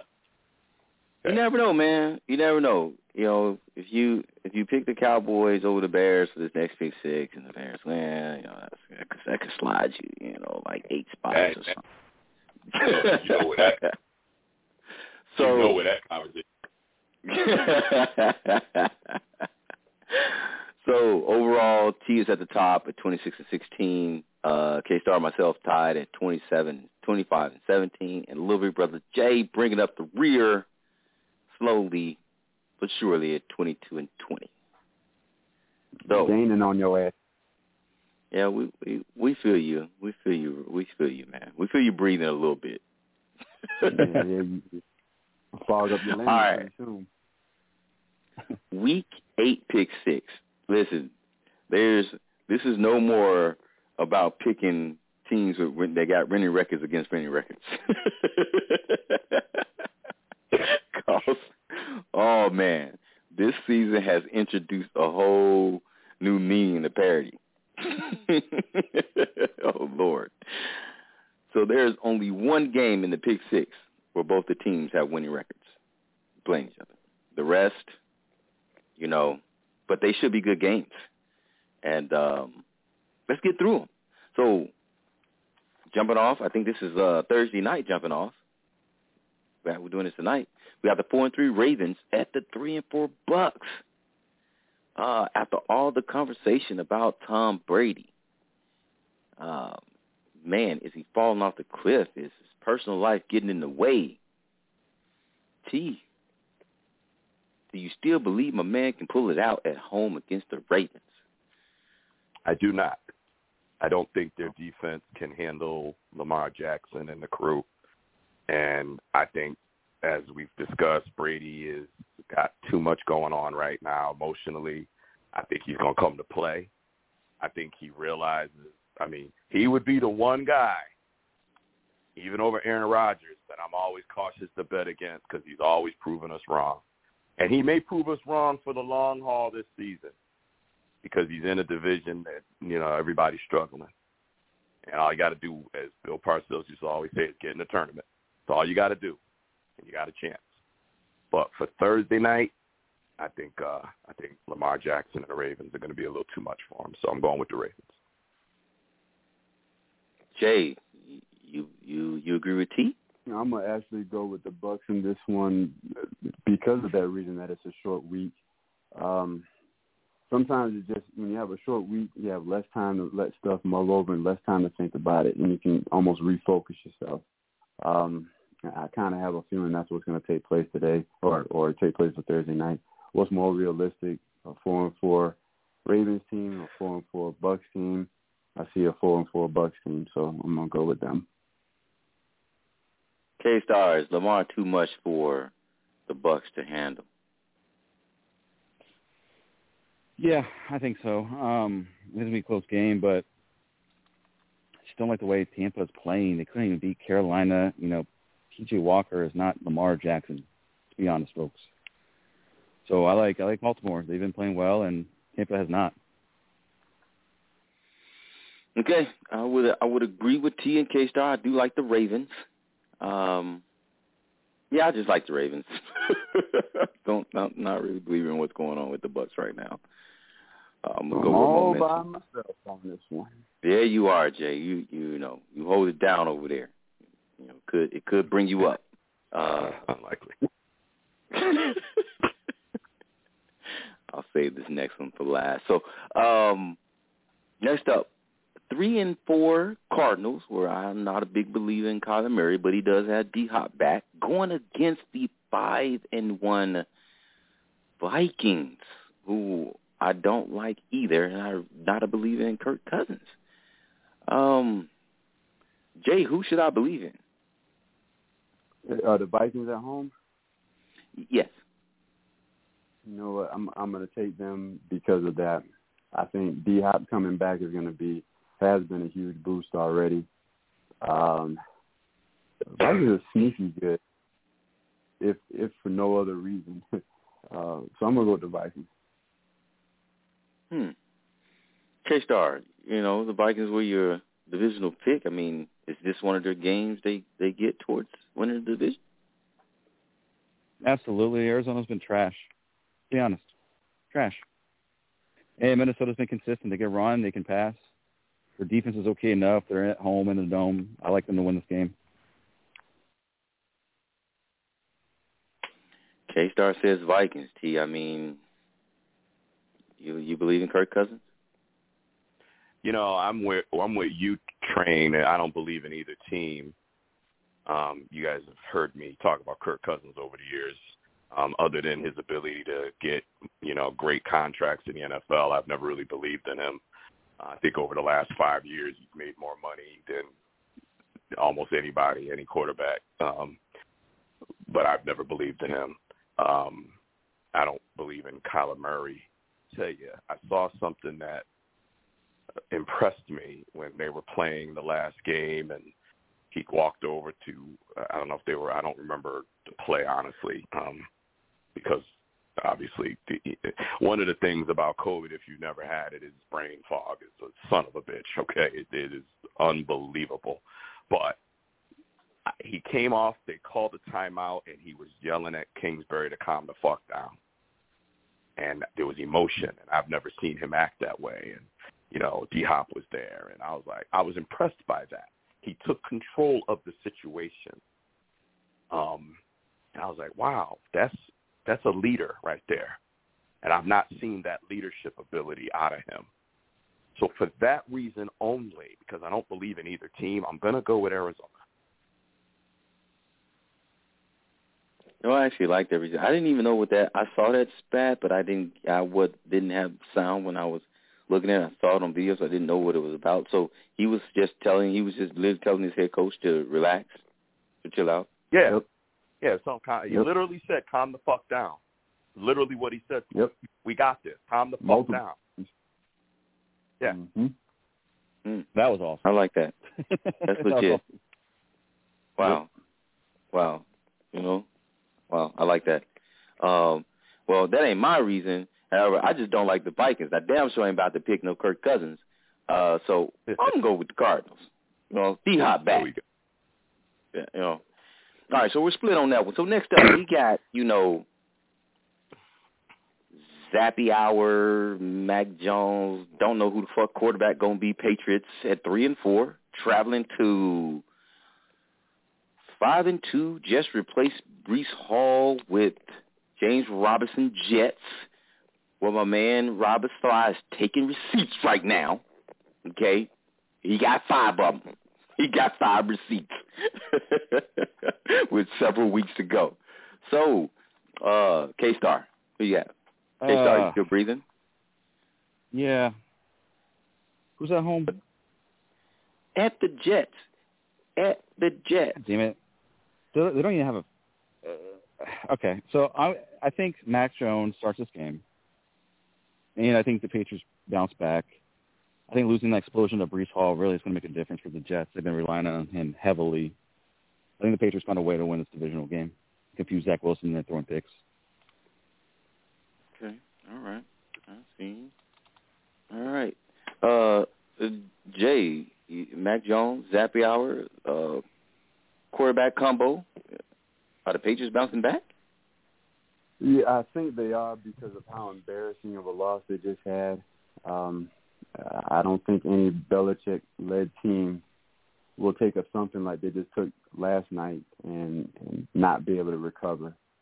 Jets have shown a lot, especially with um, what they've been able to do uh, defensively and in the running game. I just have a feeling just because of how bad they got beat last night. If it weren't for that beating, I probably would take the Jets but I just feel as though Belichick's going to say, "No, I'm not going out like that. We're going to figure something out and uh, come out on top." So I'm going to take the Patriots. Mm, mm. Thank you. Thank you, by the way. Uh, T. Yeah, I mean, he couldn't figure it out last night, so I don't know what he's going to do. You know, the, the time to figure it out was when you were when you were winning fourteen to ten, and then you allowed the other team to score twenty three straight points. You know, the time to figure it out was when you benched your your starting quarterback after three possessions. You know, like I, I'm not disagreeing with you, Jay. I'm just I'm I'm this, my comments aren't at you, Jay. My comments are at Belichick. Last night was the night to figure it out. You didn't figure it out, so you know um, I'm going with the Jets. J E T S Jets Jets Jets Jets. I'm going with the Jets. Uh, the Patriots are a mess. If you have two quarterbacks, you don't have a quarterback. And all this bullshit he talking about, and "Ah, I didn't bench him, but if that's what you want to write, and this that, you don't you don't even you don't even tell the the quarterbacks who's starting the game. You literally tell them just before the game starts who the starter is, and you tell them both that they're playing. This is Bill Belichick, the GOAT. and this is how he's managing this team? Nah, bruh. I'm going with the Jets all day. You know, sometimes um, guys like Belichick, as great as they are, can uh, overthink something. And he made the move, and uh, Zappe came in, and signs Zappe hour went up. Too quick, too quick, too quick drives. You know, blink of an eye. Bears down fourteen ten. You know, then things settled. Justin, Justin Fields answered the call. Then all of a sudden there was no more Zappe out. And I was just like, I guess I suppose I under I I I, I still don't understand necessarily the quarterback switch. Uh, the the two balls that he threw were were the second one for sure was just thrown up there. Probably a better better catch by the receiver than it was a better throw by Zappe. It was just the fact that he took the shot. Uh, so Yep. the fact that the Bears defense, uh, you know, pretty much handled that dude the whole second half. They gave him nothing. Um, why didn't you switch back? I don't. Nah, I, I like the momentum the Jets are going with right now. I like what Robert Saleh is doing over there. I like, you know, uh, the mentality of this team right now. And no, James Robinson is not Breece Hall, but uh, for those that follow, I know this. I know it's only fantasy football. However, that guy was balling when he was given the opportunity. So um, I like the Jets. Uh, next up, NFC West divisional rival, uh, uh, uh, divisional matchup. We got the uh, Niners. We just got that ass waxed by the Chiefs, going up against the the Rams, who probably was only they they want a much needed bye. Um, At who who we have for this? Are, are, are the Rams taking this at home? Yeah. Yeah, the Rams are taking this. There, there, there's a lot of hype around San Francisco that I'm not really sure I understand. Um, they did get McCaffrey, which is a which is a good um, pickup for them. But let's remember that he's played for, you know, Shanahan's father. There's there's a there's a long history relationship there. He probably calls the coach Uncle, you know, or calls Mike Uncle Mike, and you know, so and that's great. And and McCaffrey, if he stays healthy, is a game changer. Um, but I think as we've seen the Bengals start to resurge, slow start, I think we're going to see the Rams start, you know, to get their to get their shit together. And we've seen dominant defenses make a difference, and I think the Rams are are, are their defense is going to, yes, I'm saying it, they're going to outshine the vaunted 49ers defense that just gave up how many points to the Chiefs? So I'm going with the Rams. Uh, Jay McCaffrey left the, you know, he gets traded from the Panthers, who win once he leaves, to the Niners, who lost when he when he arrives. I mean, is this dude a bad luck charm? I mean, what, what do we have? I'm gonna actually go in the opposite direction and take the Niners. Um, divisional rivalries, everything can just go out the window. Um, I feel as though there's going to be a game plan in place. And the Rams, eh, even though they got Aaron Donald, who's just an absolute beast, I, feel as though there's going to be something in the game plan. It's going to come down to the, the last possession. Last possession is going to win it. So go against the grain. I'm going to take the Niners. All right. Uh, K Star, Jay is still choosing the Niners, you know, with with McCaffrey. I mean, he's your fantasy football stud. Do you do you ride that direction or you think the Rams hold down SoFi? no, the, the Niners whoop the Rams' ass. Straight up calling it. The Rams, they they've they're losing the offensive lineman each and every week. They banished Cam Akers from the team. They don't have a real lead running back. You know, they have one guy to throw the ball to. The Niners are going to blow them out. They're so much more versatile offensively. Their defense, while it gave up 45 to Patrick Mahomes, they're about to play the Rams' shitty offense right now. That's what it is, one-dimensional and bad. So Niners are going to blow them out. Oh, did they blow them out? He did. He did say blow them out, right? He did. He did. He did say blow beat them the out. beat, beat the shit out of them. I just, I Next just, week, I know fuck out of is them. going to be an I exciting just week. want to remind, I want to remind our audience, K Star does have a jaded history, All right. and Obviously, Steelers won with this game. They're on defense, uh, Oh, 40 yards of scoring, playing most one of the most anemic offenses in all of football. Um, the ankle for Big Ben is a lot better than what it was uh, against San Francisco, which is definitely uh, good news. But uh, while we lost Mendenhall, Hall, you know, again, uh, Mike Wallace, Antonio Brown, two prolific receivers for us. Uh, I just don't see how, you know, Tim Tebow and the Broncos can match us point for point uh, at, at Mile High. Um, again, that offense is just horrendous to begin with, and they're playing against number one defense in the league. Uh, Troy Polamalu, James Harris, LaMarr Woodley, they're coming for you, Tim Tebow. I love you, but not this Sunday. Not this time. Uh, you don't want to come on the Madden voice if y'all lose to Denver, man. Oh, I- oh Yeah. man. Now, I'm- now I'm I gonna would get off. forever, I would forever hate Tim Tebow. I'm gonna get off Oh, man. on you right now. Okay, with what you gave me about Romo and how Oh, oh. And this and that and Romo and he didn't do it and blah, blah, blah, all that bull. Man, do not. I'm gonna tell you now. Get the flu, bug, get a cold, get something, man. Sprain a, get a high ankle sprain, something. But you don't want to come on the Madden voice next Tuesday night. If I don't care how, I don't care if Ben gets knocked out the first play and don't play the whole game. Don't come on the show next week because there's no way on earth the Steelers should lose. Hey, my whole my favorite part about that whole clip is T says, ah, ah,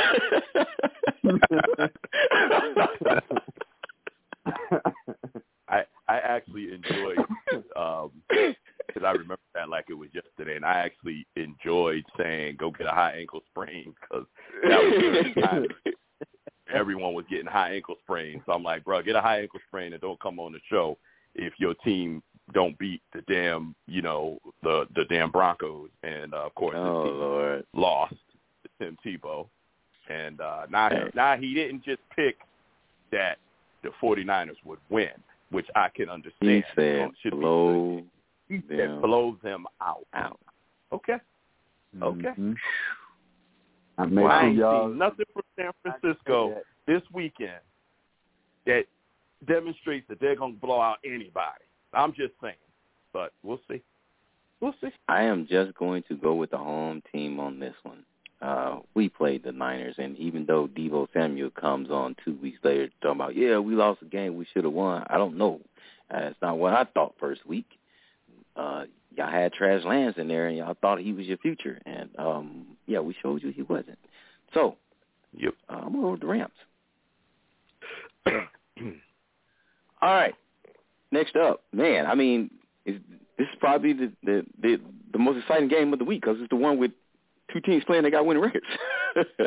we got the surprising six and one Giants. Uh, Daboll, Coach Daboll, putting it in, uh, going up against the uh, Geno Smith led. Let me say it again in case y'all didn't hear me. Geno Smith led Seattle Seahawks at four and two. Giants traveling to Seattle. Twelfth man is still there. Jay, do they hold it down against the Giants? Are the Giants going to seven and one? Man, hell no. I'm gonna go with Seattle for for a few reasons. One, cross country trips um, have been seem, seemingly overrated. I don't think this is going to be one of those, especially when they played a Jaguar team that is a tough out, but it shouldn't have been 23 to 17. Uh, if if you are truly trying to be the elite of the elite in the NFL, um, Seattle is looking better.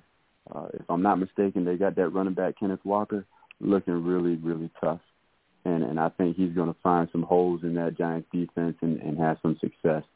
Geno Smith, as long as he doesn't turn the ball over and make unnecessary throws, should have another good day. I'm going to take the Seahawks.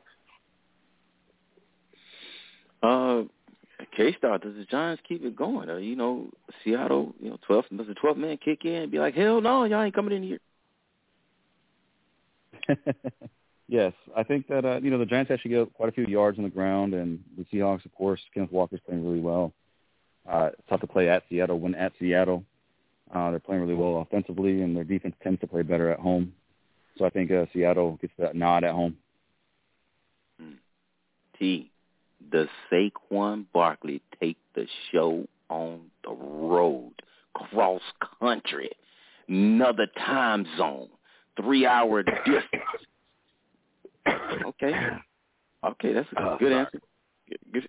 Okay, This is welcome the most talking I've done in, in, in 10 days, so bear with me. Because after this, I'm going to sleep. Um, I think, yeah, I think Saquon will take the show on the road and play very well, but the Giants will lose because Daniel Jones is not who. Look, if you watch the game, see why Daniel Jones gets so much credit when I'm watching the game and I see the same Daniel Jones. His passes aren't accurate.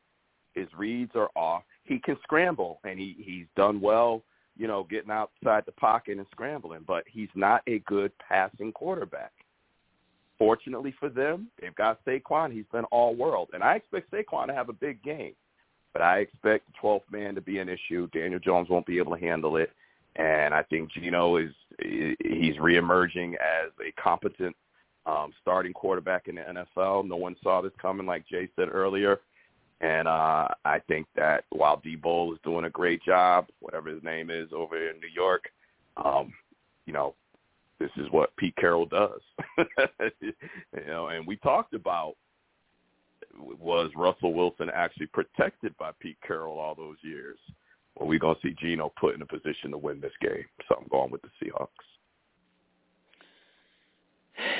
Yeah, uh Giants is six and one. Man, for some reason I can't see seven and one, but if I was a Giants fan, maybe I could. The only thing that, that makes me nervous about Seattle in this game is no DK Metcalf. I mean, freaking monster, man. Uh Yeah. right now my pick will be Seattle. Um uh traveling does make a difference. I think Seattle is definitely good enough to hold it down. Uh, and I thought, honestly, the Giants was going to drop it against the Jaguars. I, I, you know, I felt like there was about to be some balance. Boom, Giants drop it, but they pulled it out. So this one, I think, definitely is a tougher matchup. And see, I agree with you. We played the Giants, and I will just simply give it up to Daboll for scheming to get uh, the wheels going for Daniel Jones. Because as far as quarterbacking, sitting back there trying to carve you up, he can't do it. But you know, you get him on the move, get him on some rollouts. You know, he he has a chance to use his legs, and the dude is deceptively fast. Yeah. seriously, I was like, you know shit, when he he runs run. football? You know who he makes me think of when he runs? Josh Allen. Mm. You watch these guys, big, strong, deceptively quick. He looks a lot like Josh Allen when he's running the ball, not throwing, uh, no, but running. I thought you was going to say uh, Keanu Reeves from the replacements, but that's sorry. I just yeah, never good. mind. Maybe it's not wrong. Wrong comparison. My bad. All right, last, last but definitely not least, this is matchup. This is going to be fun. the preparation for all this is going to be fun. Let's hope the game is just as just as good for both teams. Um, we'll see. Three and four Bears, who showed up and showed out last night, got in the Patriots to his ass. You know what I'm saying? They didn't even know who they wanted to play quarterback with. Boy, I tell you, didn't matter. Going and traveling to the ninth wonder of the world, Jerry World, facing the five and two Cowboys. Dak is back. I said Dak would be back for this game. I'm actually happy he's back. As a fan, I like to see players. So, uh, K-Star, what do you think, man? Give us your honest opinion. Well, I think it'll be a good game, but I think you know Dallas wins this game, buddy. Sorry. I think that Oh, wait a minute, wait a minute. Who are you apologizing to? that's to you. I know you're looking for some. Man. I don't need your freaking apology. I need your analysis. All right. Well, here it. it is. You know, Dak's coming, or Dak is back in the second week. I think you know, shook some cobwebs off versus the Lions. Did quite well. Um, Chicago coming off a short week. played very well last night, but Dallas has probably the they have the best defense in football. And you know, although Fields played really well, uh, when you look at the whole body of work of the season, the offensive line of the Bears has struggled mightily, and this is the best pass rush they're going to play. So I, I think Dallas just wins the game off defense, and Dak plays uh, better than he did last week, and Cowboys win. Is it going to be a blowout This dude, like the Niners this against dude, the Rams? this dude is a, he's a Steelers fan. He knows we got two Cowboy and one Bear fan on on on the show. He trying to steal the analysis. He trying. My to, man, you know, he asked for know, my analysis. He asked for my analysis, and you know, I'm You know. give a one line answer. But You know, yeah, it, it, yeah. you got no horse in this race. If I were you, I would have been like, "Well, here's what I think is going to win," but I really want to hear from the fans, the guys. You know what I mean? Have a little Hey man, I do. I know, and I know. I know Have a there's little meat on the bone awareness because you guys are diehards. You're Have right. a little You're right. awareness right. like we do when the Steelers are playing. You know what I'm saying? You're right. My bad. My bad. Train, Oh, this is your sorry. fault. Uh, you, you hear this? This is your fault, Train. Your fault, Train. Hey, I just I just didn't want your apology. No, I don't I'll give you need you to tell me I'm sorry from you picking the team. Just pick a team. Right. All right, bro. Yeah, I think Cowboys win by about ten points. So uh I'll go sandwich between the brothers. But Jay, what you got? Well, obviously, I got the boys. More about the defense than it is about Dak coming back for a second game. I feel as though the the four man front that the Cowboys have, three or four, depending upon how they're going to do it, they uh they're going to have a spy for for uh Fields so he doesn't run too loose, and um obviously got ball hawks back there, and they got enough pressure up front where they don't have to blitz to make them uncomfortable. So I think the defense is going to be stand out and um really be the driving force for the dub. So go boys. Well, of course you guys know well not necessarily of course. I'm gonna go with my team, but honestly, uh I put I put this game on here and I'm gonna go with my team because uh I felt like last night the way they played, uh, it all came together for one game. Finally.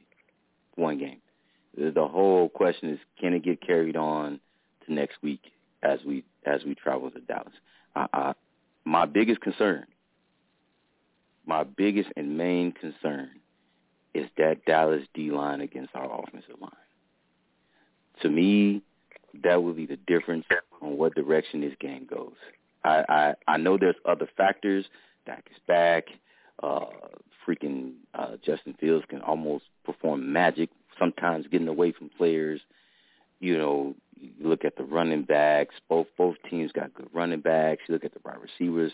Dallas has the edge. Uh, you look at the DB. You you look at the defense. Uh, definitely give Dallas the edge. And it's the best defense in the league right now. But the trenches is where this game is controlled. And my concern is Dallas defensive line against Chicago's O-line. With that said, with the fact that this coaching staff has come, I'll, I'll just use their acronym HITS, you know, just to call it short. But there's accountability. The guys are buying in. They're playing hard. Uh, I give us a chance if we could figure out that D line. No, I ain't seen nobody figure it out all season, but if we can somehow figure out that D line uh, of the Dallas Cowboys, I like I like our chances enough to pick us to give us a shot in the pick six. T, do you agree with me? Oh man, you convinced me. Um. I'm I'm I'm I'm never gonna pick the Bears. Sorry, bro. Um, look, um, Y'all go apologizing again. That that was sarcastic. That was not. I know, I know, man, I know. Yeah, I, mine was facetious apology. But look, um, I started off the show by saying the Bears got me worried, and I meant that. They played um, about three really good quarters last night, and really, when they got on track, they looked they looked like a different team last night, and they can carry that momentum into Dallas and certainly give Dallas all they can handle. Fields, you know, Dallas has a history of having challenges with mobile quarterbacks. Um, I expect Quinn to come up with a scheme to try to contain Fields, but it's going to be a challenge. Um, they signed a guy named Jonathan Hankins, defensive tackle from the Raiders, to try to fill the the run um, issue that Dallas has had. To try to have a nose tackle in there that can do something against the run. By all accounts, I, I watched some tape on the guy today. Seems like a good move. They did lose Jourdan Lewis in the secondary. They did bring in another. They signed another cornerback to the practice squad, but I think the secondary will, will be just fine. Um, but you know, as much as everyone wants to talk about the defense and Mr. Parsons and you know the the the, the D line and training set the trenches, um, I do think to some degree this is about Dak Prescott. Dak did not play overly well against um, the Lions. There were a few passes that in some games would have been picked off. He he threw in the triple coverage a couple of times. I'm like, what is he doing? And we're dismissing that to, to rust. You know, he broke his finger. He was out for six weeks. Um, he's just coming back. You know, this is really only his second game. He didn't play in the preseason, and I and I buy that. So Dak needs to play well. Does he need to win the game? Not necessarily. Going to be a handful of plays where we need Dak Prescott to perform and show that he is a top 10 quarterback, that he is worth $40 million. And, you know, going into the bye week, this is really, this game could really help his confidence or could send him the other direction, could have him questioning and doubting himself. So really, if the Dallas Cowboys are going to be competitive in the second half of the season, we already know what the defense can do. But the object of the game is to score one more point than the offense. And we need Dak to play well. You look at all of the teams that are doing well, almost to a team, there's a quarterback performing well. Maybe the Giants would be the exception. I don't know that Mac, you know, uh, Daniel Jones is that guy that I would say is playing overly well. But, you know, we look at Mahomes and we look at, you know, uh, uh, Hurts and we look at, um, what's his name in Buffalo and, you know, we look at these teams, even Cincinnati, Burrow's is coming back strong now. These guys all have quarterbacks that are making a difference. We talked about the Bears from last night. Well, who's the guy that made a difference? It was Justin Fields. Dak has got to make a difference. He doesn't have to carry the team. He doesn't have to win the game, but he can't lose the game. He can't have a late turnover or a fumble or any of that craziness.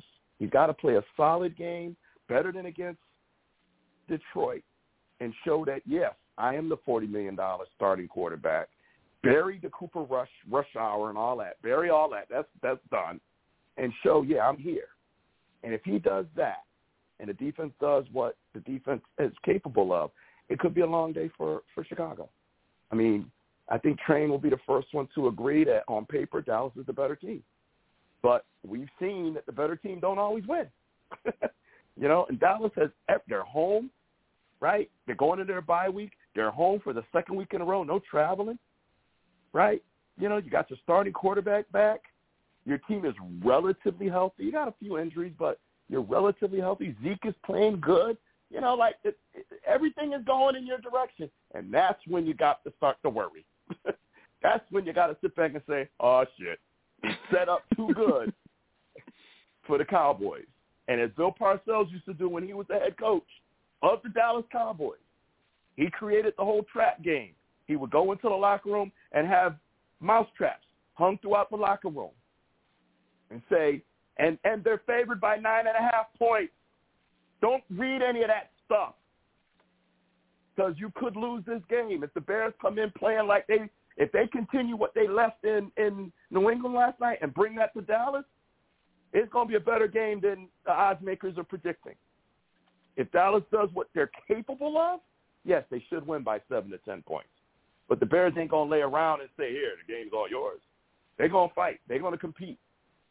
And Dallas needs to step up and show, yes, we are one of the best teams in the NFL, and we're going to win a game that we should win.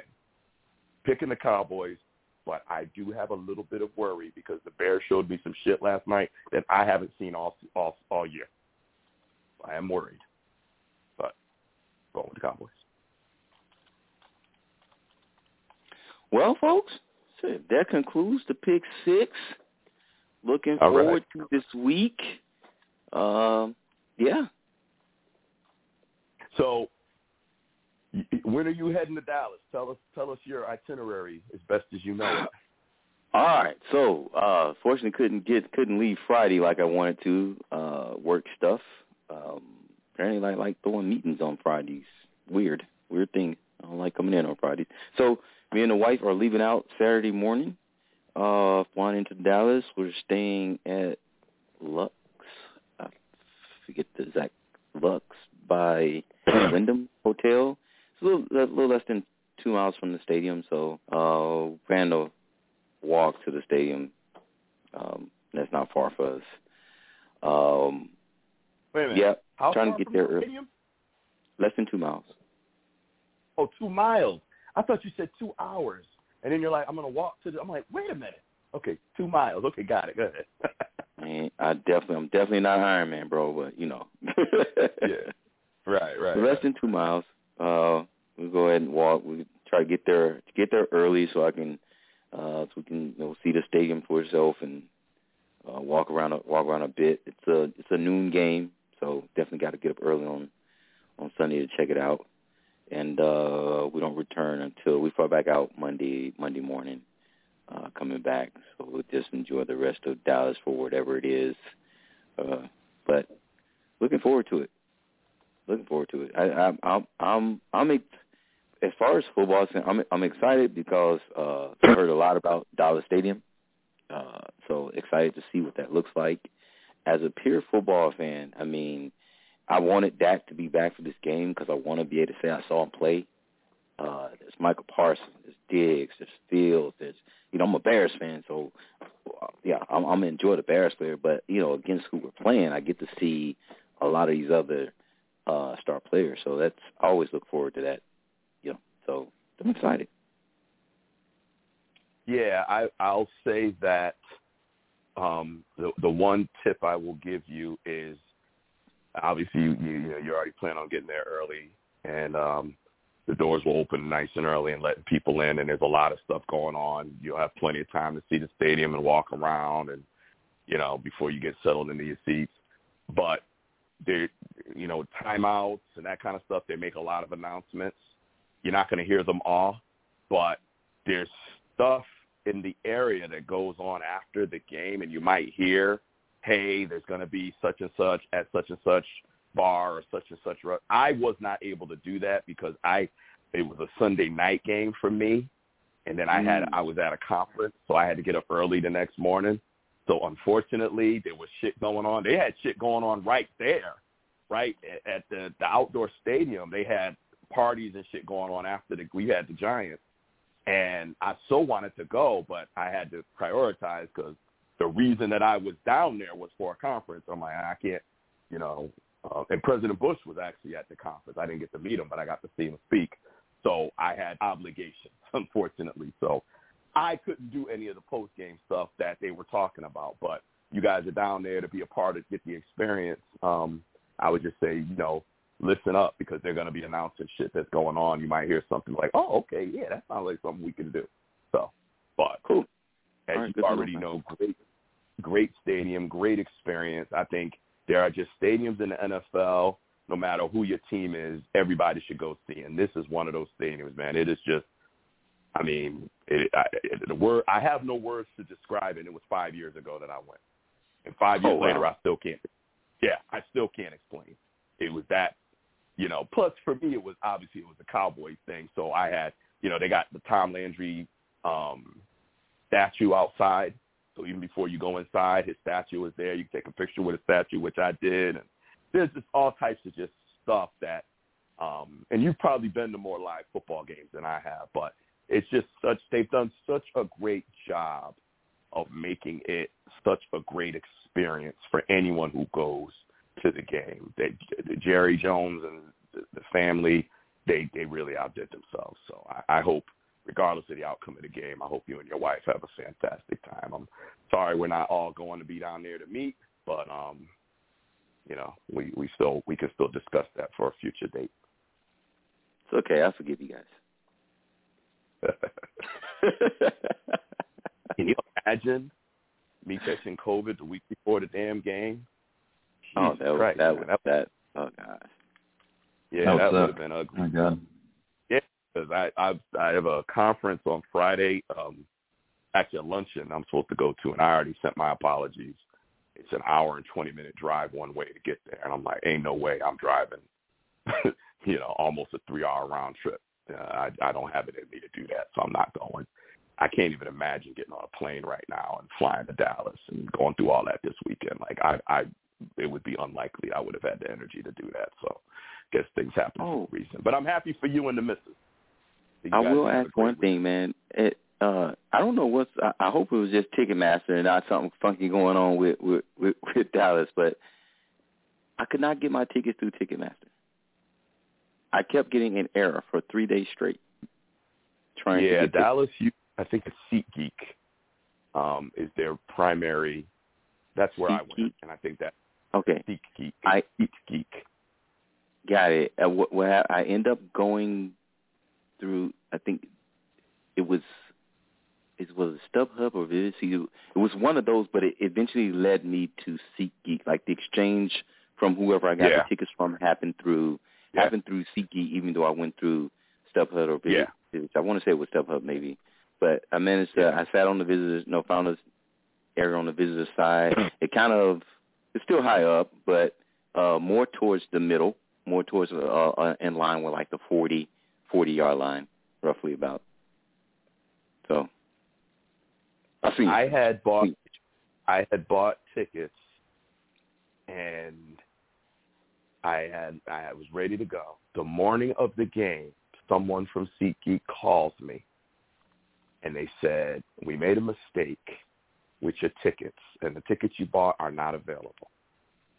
I said, Oh, You do know Lord. the game the game is tonight. They go, Yeah. We we want to work with you and um, you know, fix this. I said, okay, well, fix it. I was on the phone with them for an hour while they were trying to find two seats comparable to the seats that I had purchased. They ended up finding these seats that were about five rows higher, which in that stadium is oh shit, it's almost over. Um, in, in that stadium, in that stadium is nothing.